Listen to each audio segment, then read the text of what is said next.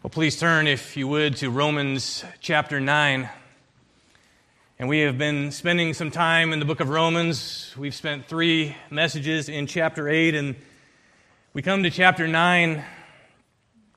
And really, what brings together some of the past messages on who God is, we've been beholding our God, looking at his excellencies and his, his character throughout Scripture. And and we're going to see what's mentioned more times in the Bible than any of those other studies. It's, it's arguably the most mentioned reality about God and, and the motivating reality of all that He does and the message that He has for all of the world till the end of time. I think as we study God, this is something we can be so familiar with. We hear it, we can overlook it, but it, it is in some ways an overarching and unifying and defining phrase that ties all of his attributes together and that drives all of his attributes forward. And that phrase is the name of the Lord. The name of the Lord. This is a massive subject in Scripture with massive implications for us. And so, as we're studying God's characteristics in Romans, we come to his name, and his name really is his, is his character. It's, it's not a separate attribute. His name is the sum of his attributes. And it's also the purpose of, of all that he does. So look with me at Romans 9 17. This will be our, our main passage and starting point here. The scripture says to Pharaoh, and by the way, this is God speaking to Pharaoh. When scripture speaks, God speaks. This is what it says, what it said to him. For this very purpose I have raised you up, he says to Pharaoh, that I might, might show my power in you, and that my name might be proclaimed in all the earth. We saw his power earlier in Romans chapter 1, but here we come to his, his purpose that his name would be proclaimed in all the earth. This is God's purpose. His name means his fame or his renown, his reputation would be other words. His name also is used sometimes interchangeably with his glory. So you speak of his name, we speak of his glory, we, we can think of his identity. The reality of who he is, all of that is encompassed when you see that phrase, the name of the Lord in Scripture. And what I want to do today is look at this phrase in Scripture. Look at this theme in Scripture. Here's what Mark Jones writes in his book God is a devotional guide to the attributes of God. His name is identical with his attributes in terms of how he manifests them to us in his word. It's his character, the sum of his attributes. And he says this to know his name is to know him. His name is his person, it's, it's who he is. And so what I want to do today is look at what does it mean to proclaim the name of the Lord? And then what does that mean for us? So if you want to follow along, we will be looking at what does it mean to proclaim the name of the Lord? Starting in this passage, but looking at others. And then what does this mean for us? Charles Spurgeon, in his first sermon that was ever published in the New Park Street pulpit, began with these words saying, The greatest subject which can ever engage the attention of a child of God is the name and the nature of the great God. He says, I know of nothing which can so comfort the soul. I know of nothing that can so calm the heart in sorrow and grief. I know of nothing that can so speak peace in the winds of trial. It is to this subject, he says, I invite you this morning. Blessed be his dear name. There's many passages we could look at in Scripture that speak of his name and how those truths that I just read about are experienced. Job in that darkest day of his life when he lost his children and all that he had, he was able to say, The Lord gave, the Lord has taken away. But blessed be what? The name of the Lord. That's where his refuge is, in, in the character of the Lord. Solomon said, The name of the Lord is a strong tower. The righteous can run into it and are safe. His name, his character, who he is, when, when you need safety, you can run into him. It's a, it's a strong tower, it's a refuge, his name is. Some of the other Psalms say, Our help is in the name of the Lord, and our hope is in his name. Remember when David stood before Goliath? Everyone else feared this great giant, and David said to him, You come against me with a sword and a javelin and a spear, but I come against you in the name of the Lord, whom you have defied and the Lord will give you into my hands, and I will strike you down, so that all the world will know that there is a God in Israel. That's what God was doing when he raised up Goliath, but also when he raised up Pharaoh in our passage here, that the name of Israel's God would be proclaimed in all the earth. That name that was revealed to Israel was to be revealed through Israel to the nations. And so that's what the end of Romans 9 17 is, is talking about with Pharaoh. He was raised up so that God would put his power on display and his name to, to, the, to the world. But look also at verse 15. What's he doing to his people Israel? He says, verse 15 to Moses, I will have mercy on whom I will have mercy. This is part of what he was revealing in that time of Moses and Pharaoh and and that subject of his mercy deserves its own message. We'll look at that next week. But that's part of the context of verse 17. His power and his name was made known to Pharaoh in judgment and to Moses in mercy. Both of those things are the revealing of his name. And both of those quotes that Paul gives are from the book of Exodus and, and what it means to proclaim the, the name of the Lord. So let's turn back to Exodus, and we're going to spend a lot of time in that context. Back in Exodus chapter 33 is where we'll start. And this is Moses on the mountain. I think we can go back a little bit in the slides, but this is Moses on the mountain asking the Lord if he can see more of who he is. Exodus 33 19, look at it. This is God speaking to Moses. He said this the Lord said, I will make all my goodness pass before you, and I will proclaim before you my name, the Lord. And I will be gracious to whom I will be gracious, and I will show mercy to whom I will show mercy. That's what Paul's quoting from in Romans. And notice it's the Lord Himself proclaiming His name. If we want to know what it means to proclaim the name of the Lord, let's start with how he proclaims his name the Lord, merciful and gracious. And he's sovereign in his grace and his mercy. But I want you to notice the Lord there. It's in all capital letters. In the Hebrew, that's the name Yahweh. Or in older times, they thought it might be pronounced Jehovah. We see that in the King James and hymns. Most scholars today believe it's, it was pronounced Yahweh, but there's some mystery because many of the Jews wanted to be careful in saying the name, and so they actually substituted other names for it. And so, even in our translations, we'll see the word Lord for two different names, but this one, when it's all capitals in your English translation, that's his covenant name. Some of the Jews call it to this day the name. They, they speak of God as the name Hashem. But in English, the Lord is a title, but Yahweh is his proper name that he proclaims. The Hebrew title Adonai, that would be Lord, capital L and then lowercase O R D. That's used about 700 times in the Old Testament. But the proper name Yahweh, when you see that Lord in all capitals, it's used almost 7,000 times in the Old Testament. This is the dominant name. This is the covenant name of how God reveals himself. And, and many more times the Bible speaks of his name. It's not names plural, it's his name singular. And this is a big deal in Scripture. This is a big subject in Scripture. This should impact us big time. Isaiah 42 8 I am Yahweh, that is my name. My glory I will give to no other the Lord says. And even as I was preparing to to teach on this, I came across a news article online. This was two weeks ago in Haaretz, that's a publication in Israel.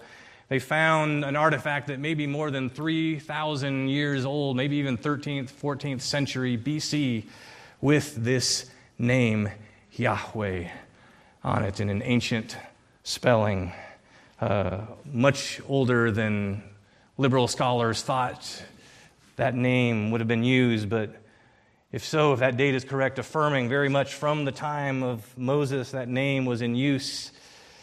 But Lord and God are not proper names. God is actually a generic title, and, and even around the world, God is just used of, of a deity in ancient times and in, in modern times. But Yahweh is the name that is proclaimed by Himself. It's His very name, it's His very nature as a gracious, merciful Savior. So look at chapter 34, verse 5. The Lord, that's Yahweh again, descended in the cloud and stood with him there and proclaimed the name of the Lord or the name of, of Yahweh. And what does he do when he's proclaiming his name? Verse 6 the, the Lord or Yahweh passed before him and proclaimed, The Lord, the Lord. Yahweh, Yahweh, a God merciful and gracious, slow to anger and abounding in steadfast love and faithfulness, keeping steadfast love to thousands, forgiving iniquity and transgression and sin, but who will by no means clear the guilty. And we saw that last week, that he's a just judge.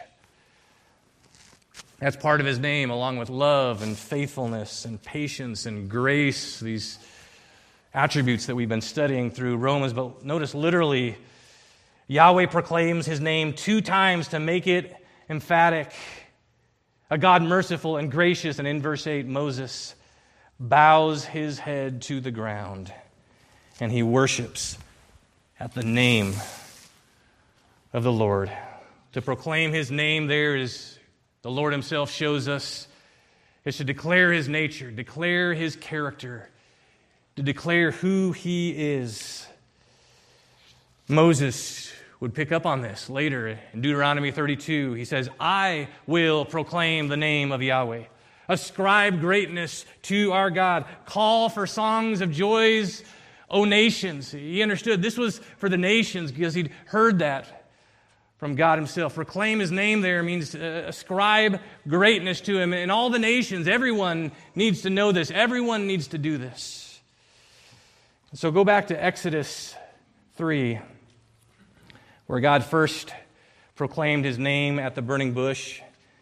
And I'm going to be reading from a translation called the Legacy Standard Bible that, that uses the, the Hebrew name there for Lord. But you know the story of the burning bush. There was holy ground. Moses asks him in verse 14, verse 13 actually, he says, When they ask, What is his name? What shall I say? Verse 14 of Exodus 3 God said to Moses, I am who I am. And he said, Thus you shall say to the sons of Israel, I am has sent me to you. And God furthermore said to Moses, Thus you shall say to the sons of Israel, Yahweh, the God of your fathers, the God of Abraham, the God of Isaac, and the God of Jacob, has sent me to you. This is my name forever, that name Yahweh. And this is my memorial name from generation to generation. In other words, he's unchanging. This is how he's always been.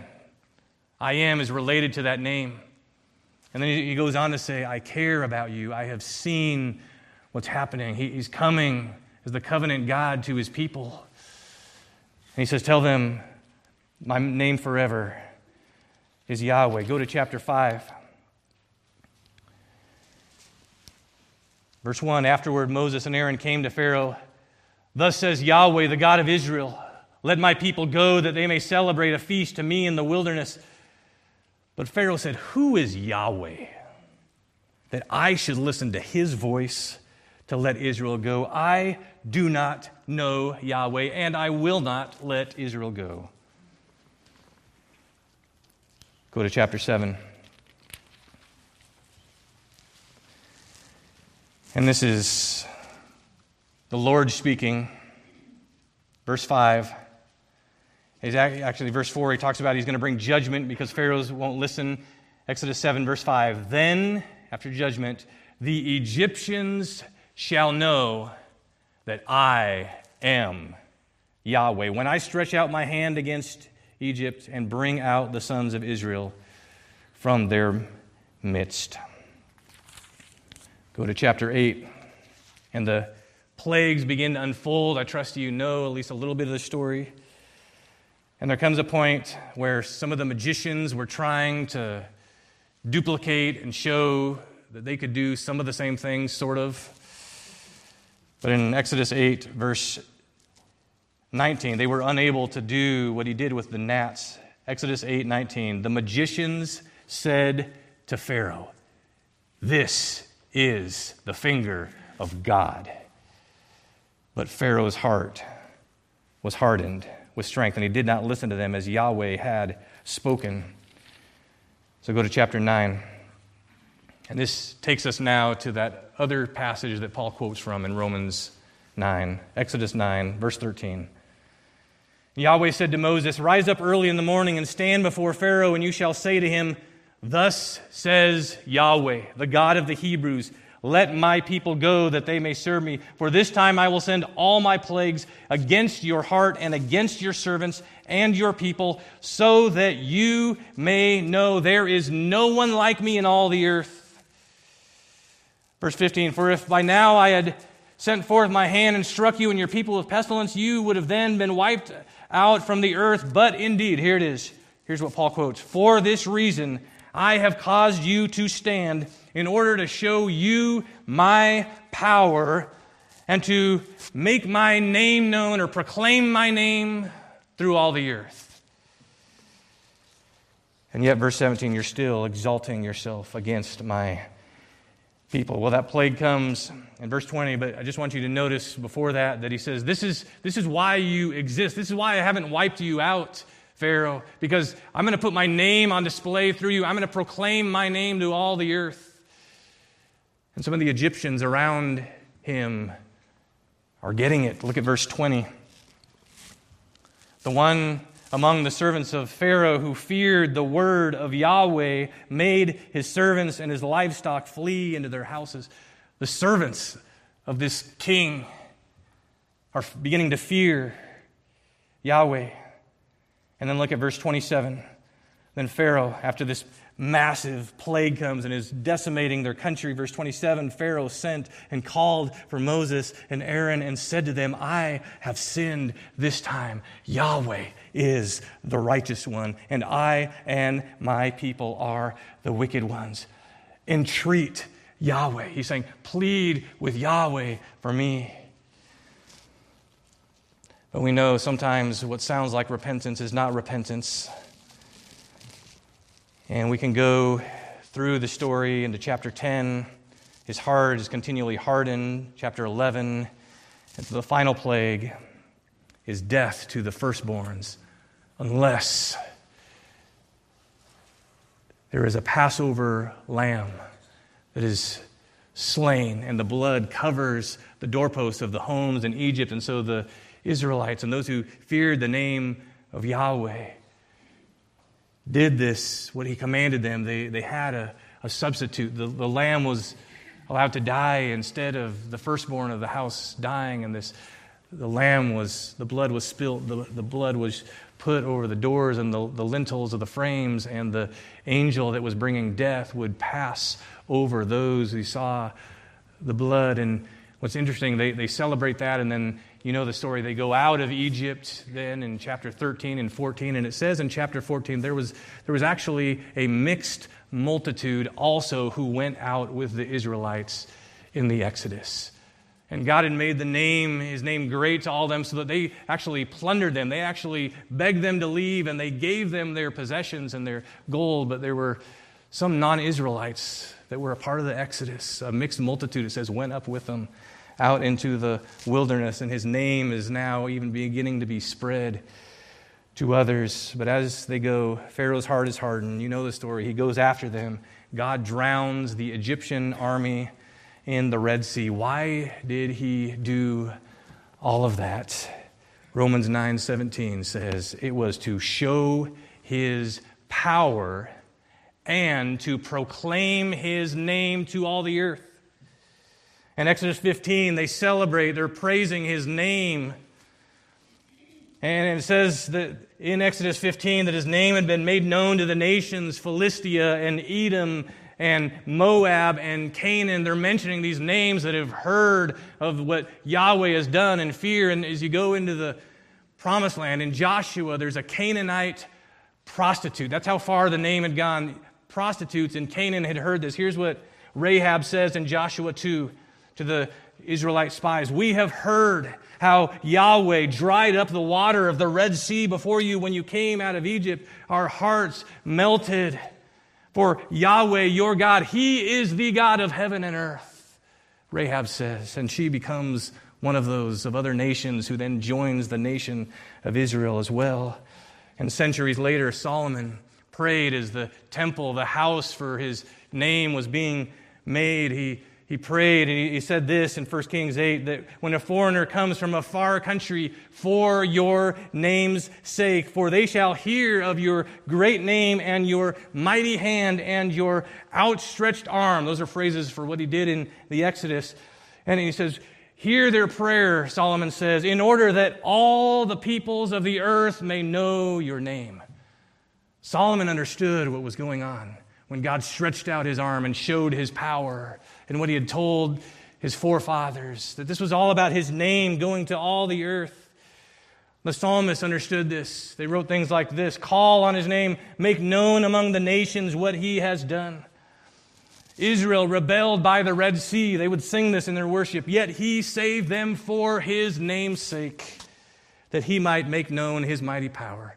Just like we sang, Great is thy faithfulness. We know those words.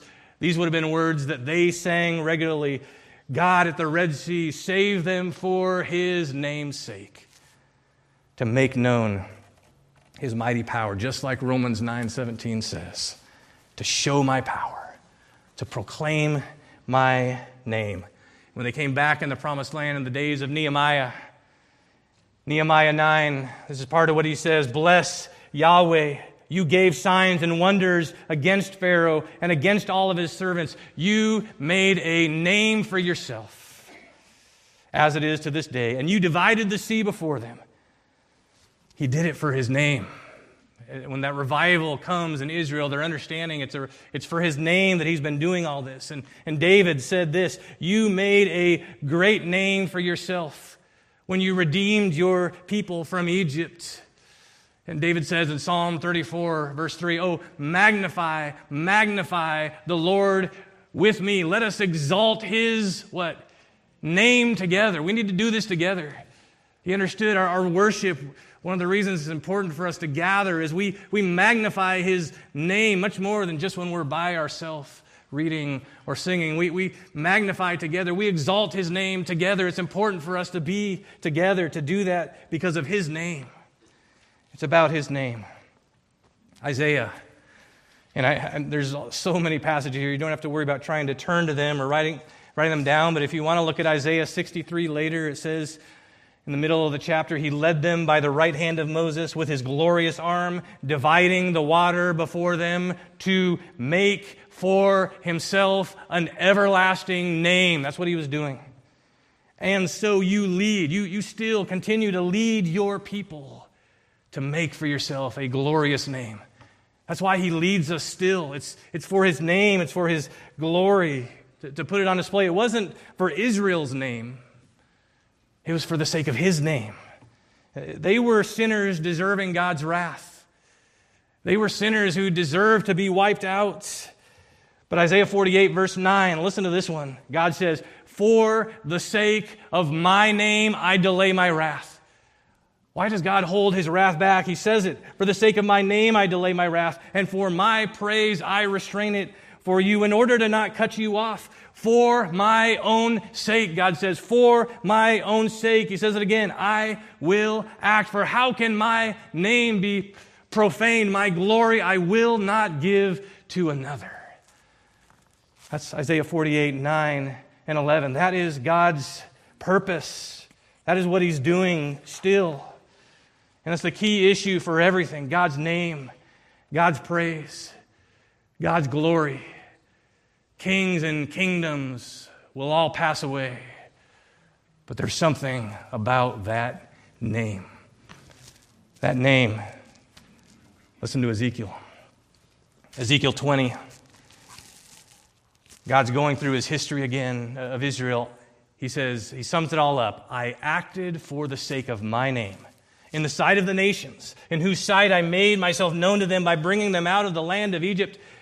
But then he talks about they were rebelling in the wilderness. I said I would pour out my wrath on them in the wilderness, but I acted for the sake of my name that it should not be profaned in the sight of the nations.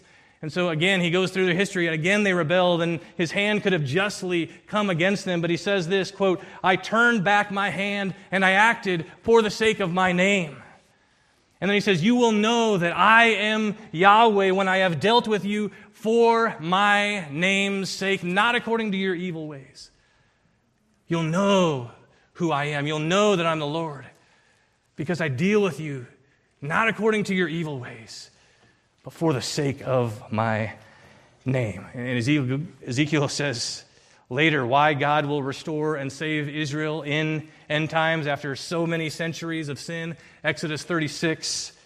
Thus says the Lord Yahweh, it is not for your sake, O house of Israel, that I'm about to act, but for my holy name. I will prove the holiness of my great name. And he says, The nations will know that I am Yahweh. When I take you from the nations and I gather you from all the lands and bring you back into your own land so that you will inhabit the land that I gave to your fathers, he says, after he does that, I will save you from all your uncleanness. But he says, when that happens in the future, he says, just know I am not doing this for your sake, O Israel.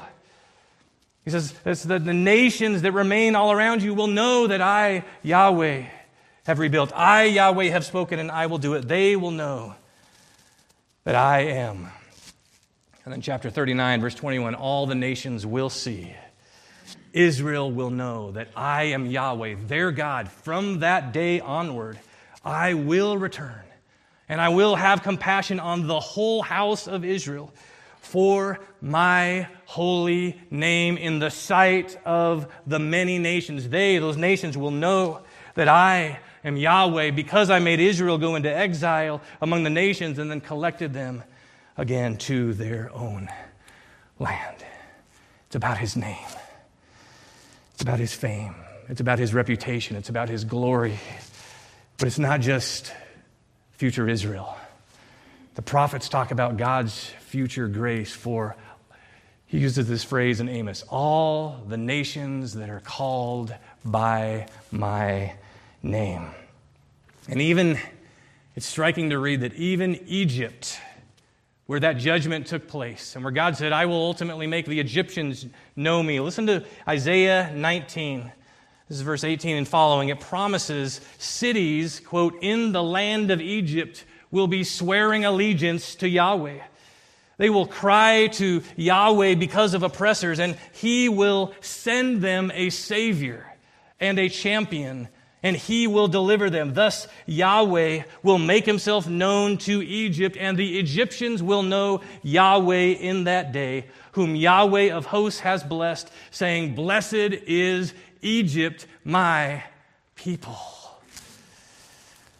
He will send them a Savior. The word there is Yeshua. It's the Old Testament form of Jesus.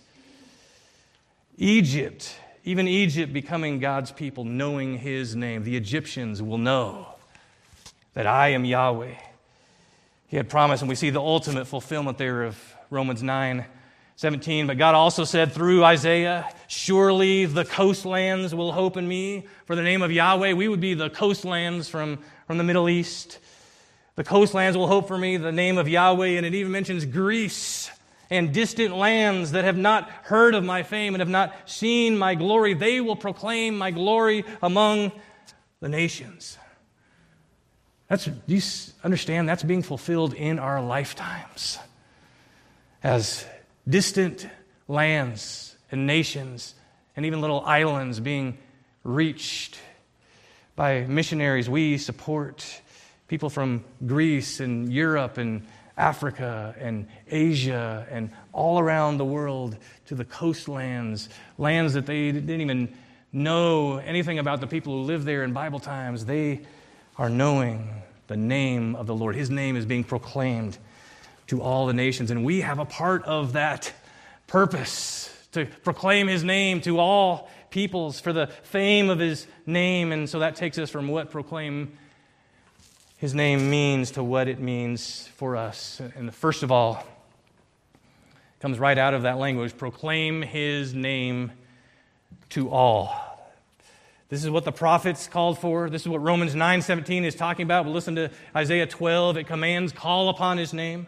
Make known his deeds among the peoples. Proclaim that his name is exalted. Let this be made known to all the earth. We're called to, that Isaiah 12 is speaking of, of the believers in the time of, of Messiah. We're called to proclaim his name to all the earth. And we're to proclaim it with the heart of Isaiah 26, where they say, Your name and your renown are the desire of our hearts. Is that the desire of your heart? Because you, have got to have that desire in your heart, your name, your renown, your reputation your glory. That, that's, I want to see others see that, and, and I want to see the nations be glad in that. That's got to be your heart to get past yourself, to, to, to even go to that coworker, that neighbor, that person that you're going to see this week to speak of his name. We've gone from Moses on proclaiming his name to all, to the prophets. The Psalms also call us to this Psalm 96 Bless his name, proclaim the good news of his salvation from day to day, declare his glory among the nations, give to the Lord the glory due his name. Say among the nations, the Lord reigns. We need to tell people he reigns, he's sovereign, he's in control, he is, he is Lord, he has ownership over all of us. He is the Lord. And this is our day to day calling to proclaim that good news in his name that reigns. Day to day would, be these days that follow in this week, daily, or, or as you have opportunity, as you go, making disciples of all nations. And Jesus says that we're to be baptizing them in the name of the Father and of the Son and of the Spirit. It's not the names it's not this name and then that name. There's, there's one God, and He's united in His name. 1 Corinthians 6.11 says, You are justified in the name of the Lord Jesus. And so you already kind of sense we're coming back to where we started, but to get us there, Luke 24 brings it all together on the Emmaus Road. Jesus is resurrected, remember, and they're talking to him. He says, Don't you understand those the scriptures? And Luke 24, 27 says, beginning with Moses and all the prophets. We've been listening. We started it with Moses and the prophets, but it says, Jesus interpreted to them in all the scriptures the things concerning himself. There's things that they're speaking about himself, and, and his name is one of those things. Verse 44 of Luke 24 Then he said to them, Everything written about me in the law of Moses and the Psalms and the prophets must be fulfilled. The prophets, the Psalms, and Moses, they, they were writing things about me, and those things are fulfilled in me. And then, verse 47, he says this, and that repentance for the forgiveness of sins should be proclaimed in his name to all nations. That's Luke's fuller account of what he said at the Great Commission. Repentance for forgiveness of sins. That needs to be proclaimed in my name to all the nations. To tell them they, if they repent of their sin, if they turn from their sin, and if they trust in me, there can be forgiveness. But it's in my name alone, Christ alone. Romans 9:17 said his name would be proclaimed to all the nations. We're called to be a part of that in the words of our Lord Jesus. His name, the name of Jesus, proclaimed to all the earth. How did they do that in the book of Acts? Well, his first sermon, Peter says, speaking of Jesus, everyone who calls on the name of the Lord will be saved. I say, brothers, what should we do? He says, repent and be baptized, each of you, in the name of Jesus. And then in Acts 4, he tells them, There is no other name under heaven given to men whereby we, which we must be saved. It is only the name of Jesus. They're asking him, By what name, what power did you raise this man? They said, It is the name of Jesus. It's about his name. And they say in Acts also, everyone who believes in Jesus receives forgiveness of sins through his name. That's through who he is and what he's done. He has that name that is above every name, the name at which every knee shall bow and every tongue will confess that Jesus Christ is Lord. That's the word Lord with all the meaning of everything we've seen about Lord. We need to confess Jesus is Lord. Romans 10 will say you've got to confess Jesus is Lord to be saved. You've got to believe, trust in his death, but also that God raised him from the dead to be saved, to show that he is Lord, to put his power on display so that his name would be proclaimed to all the earth. And if he is not yet your Lord here today, he's not yet your Savior. Call on his name. He is merciful and gracious. Remember how he proclaims his name merciful and gracious, abounding in loving kindness, slow to anger. Believe in his name. And it says in John's gospel, this was written so that you, by believing, may have life in his name. That's why the gospel was written, so that believing in his name, you would have life. As many as received him, he gave the right to become children of God to as many as believed in his name. And so you can go back to Romans 1. But that's some biblical theology of the name of the Lord that Romans 9 talks about would be proclaimed in all the earth. But look at Romans 1, verse 5. And Paul is talking about the grace that God gave him in Romans 1 5 in Christ, through whom, he says, we have received grace and apostleship to bring about the obedience of faith. Why, why did Paul receive this grace, apostleship, and, and, and seek to bring about the obedience of faith? Here it is for the sake of his name among all the nations. It needs to be about him and not about us for the sake of his name. There's a great book by David Doran, Missions for the Sake of His Name. John Piper also has a book subtitled The Supremacy of God in Missions, if you want to read more about that. Those are very helpful books. But verse 14 gives examples of Greeks and nations outside of their empire. And then verse 15, he says he's eager to proclaim the gospel in Rome, in the heart of the empire.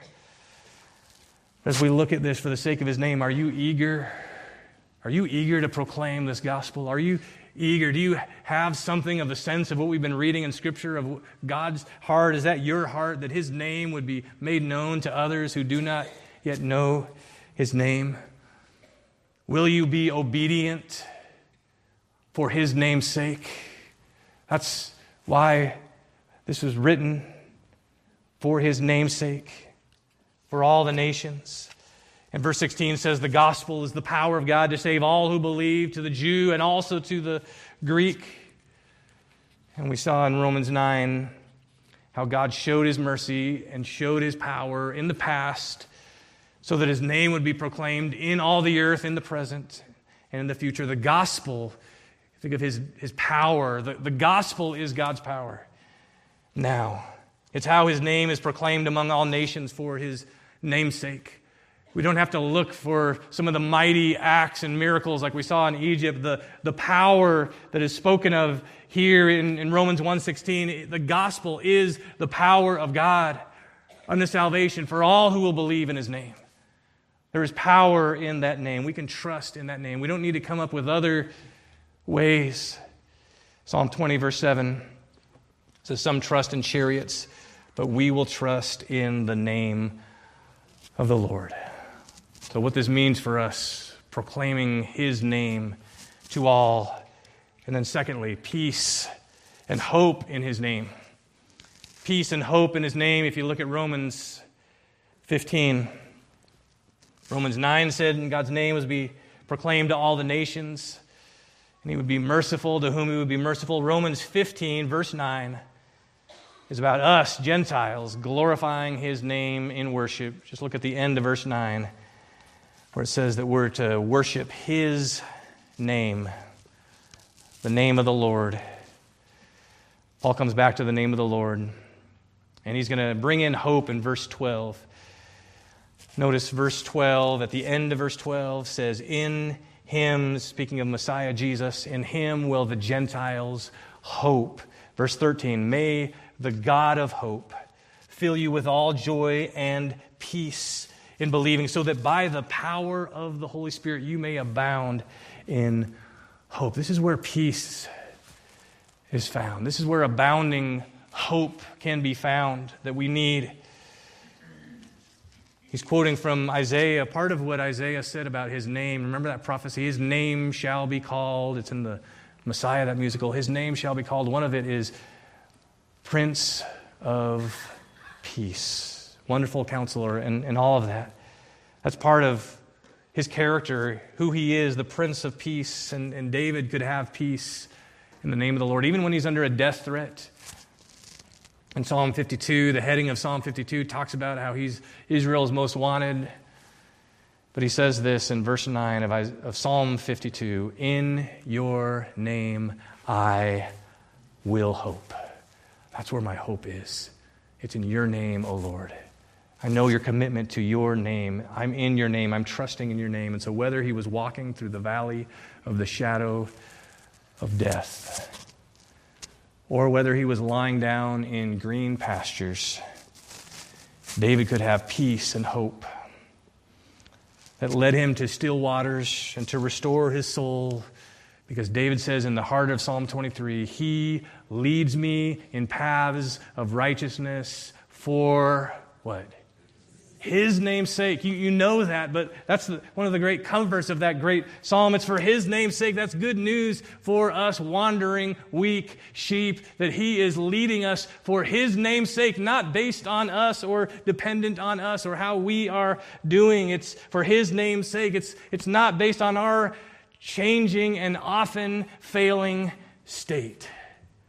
It's based on his unchanging, never failing name. His namesake. That's good news for us, and that should give us peace and hope.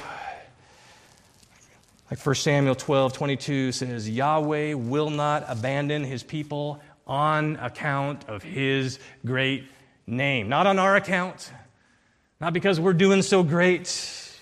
We're not often, but it's on account of his great name. It's to make his name look great not us. And that's good news for us that it's not ultimately based on us or how great we're doing on any given day. It's not about you, and it is good news for you that God is driven by something higher than you. And that's not just what the Old Testament says. We read in 1 John 2:12, "Your sins are forgiven for his name's sake." That's what motivates God. That's what should motivate us in how we love and serve. Are you doing it for yourself, to draw attention to yourself, or are you doing it to make His name look good? Like Hebrews 6:10 talks about love that you have shown for His name in serving. It's possible to be serving but not really doing it in His name or for His name. We need to think of that as we serve Him. We need to think of that even with, with how we interact with children. Jesus talked about welcoming a child in His name, He talked about gathering in His name. And, and to the end of the Bible, the Lord's name is what sustains us. The Lord Jesus says in Revelation 2 3, You are enduring patiently and bearing up for my name's sake, and you have not grown weary. I was thinking about that. I think times where I grow weary or have a hard time bearing up or enduring patiently is because it's not, not doing it for His name's sake. I'm doing it for something else or someone else or me. But this should impact everything we do, literally. How pervasive should this be? This understanding, Colossians 3:17 says, "Therefore, whatever you do, in word or deed, do it all in the what?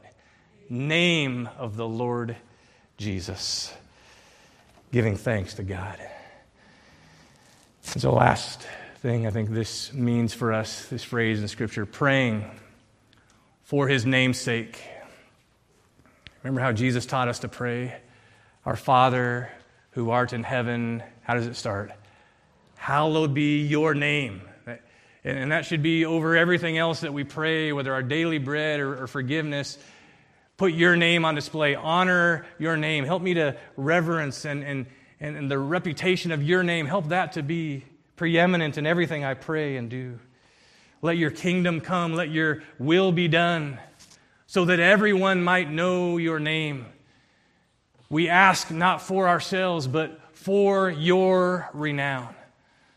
This is how the psalmist prayed. And I, I want to just give you some of these, and, and I'll, I'll pull up some of these on the screen. But Psalm 115, verse 1. If you guys can pull that up. Not to us, let's say this out loud together. Not to us, O Lord, not to us, but to your name give glory. Let's read the next one. For the honor of your name, O Lord, forgive my sins. Do you ever pray that way when you need forgiveness? Lord, for the honor of your name, would you forgive my sins? Do we ever pray, Lord, not to me, Lord, not to me. To your name be the glory. Let's go to the next one. Psalm 79 9. Let's read this. Help us, O God of our salvation, for the glory of your name.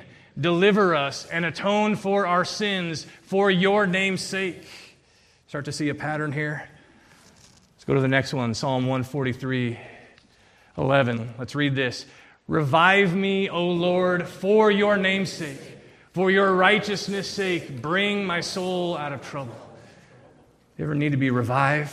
You ever feel just spiritually weak and dry and it's hard even to pray or to read your Bible? Here's a, here's a way to pray that revive me. Revive me, O Lord, for your name's sake. Help your name to be bigger and magnified to me. Make your name important like it deserves. Psalm 109, 21 says, Deal with me. Let's read this.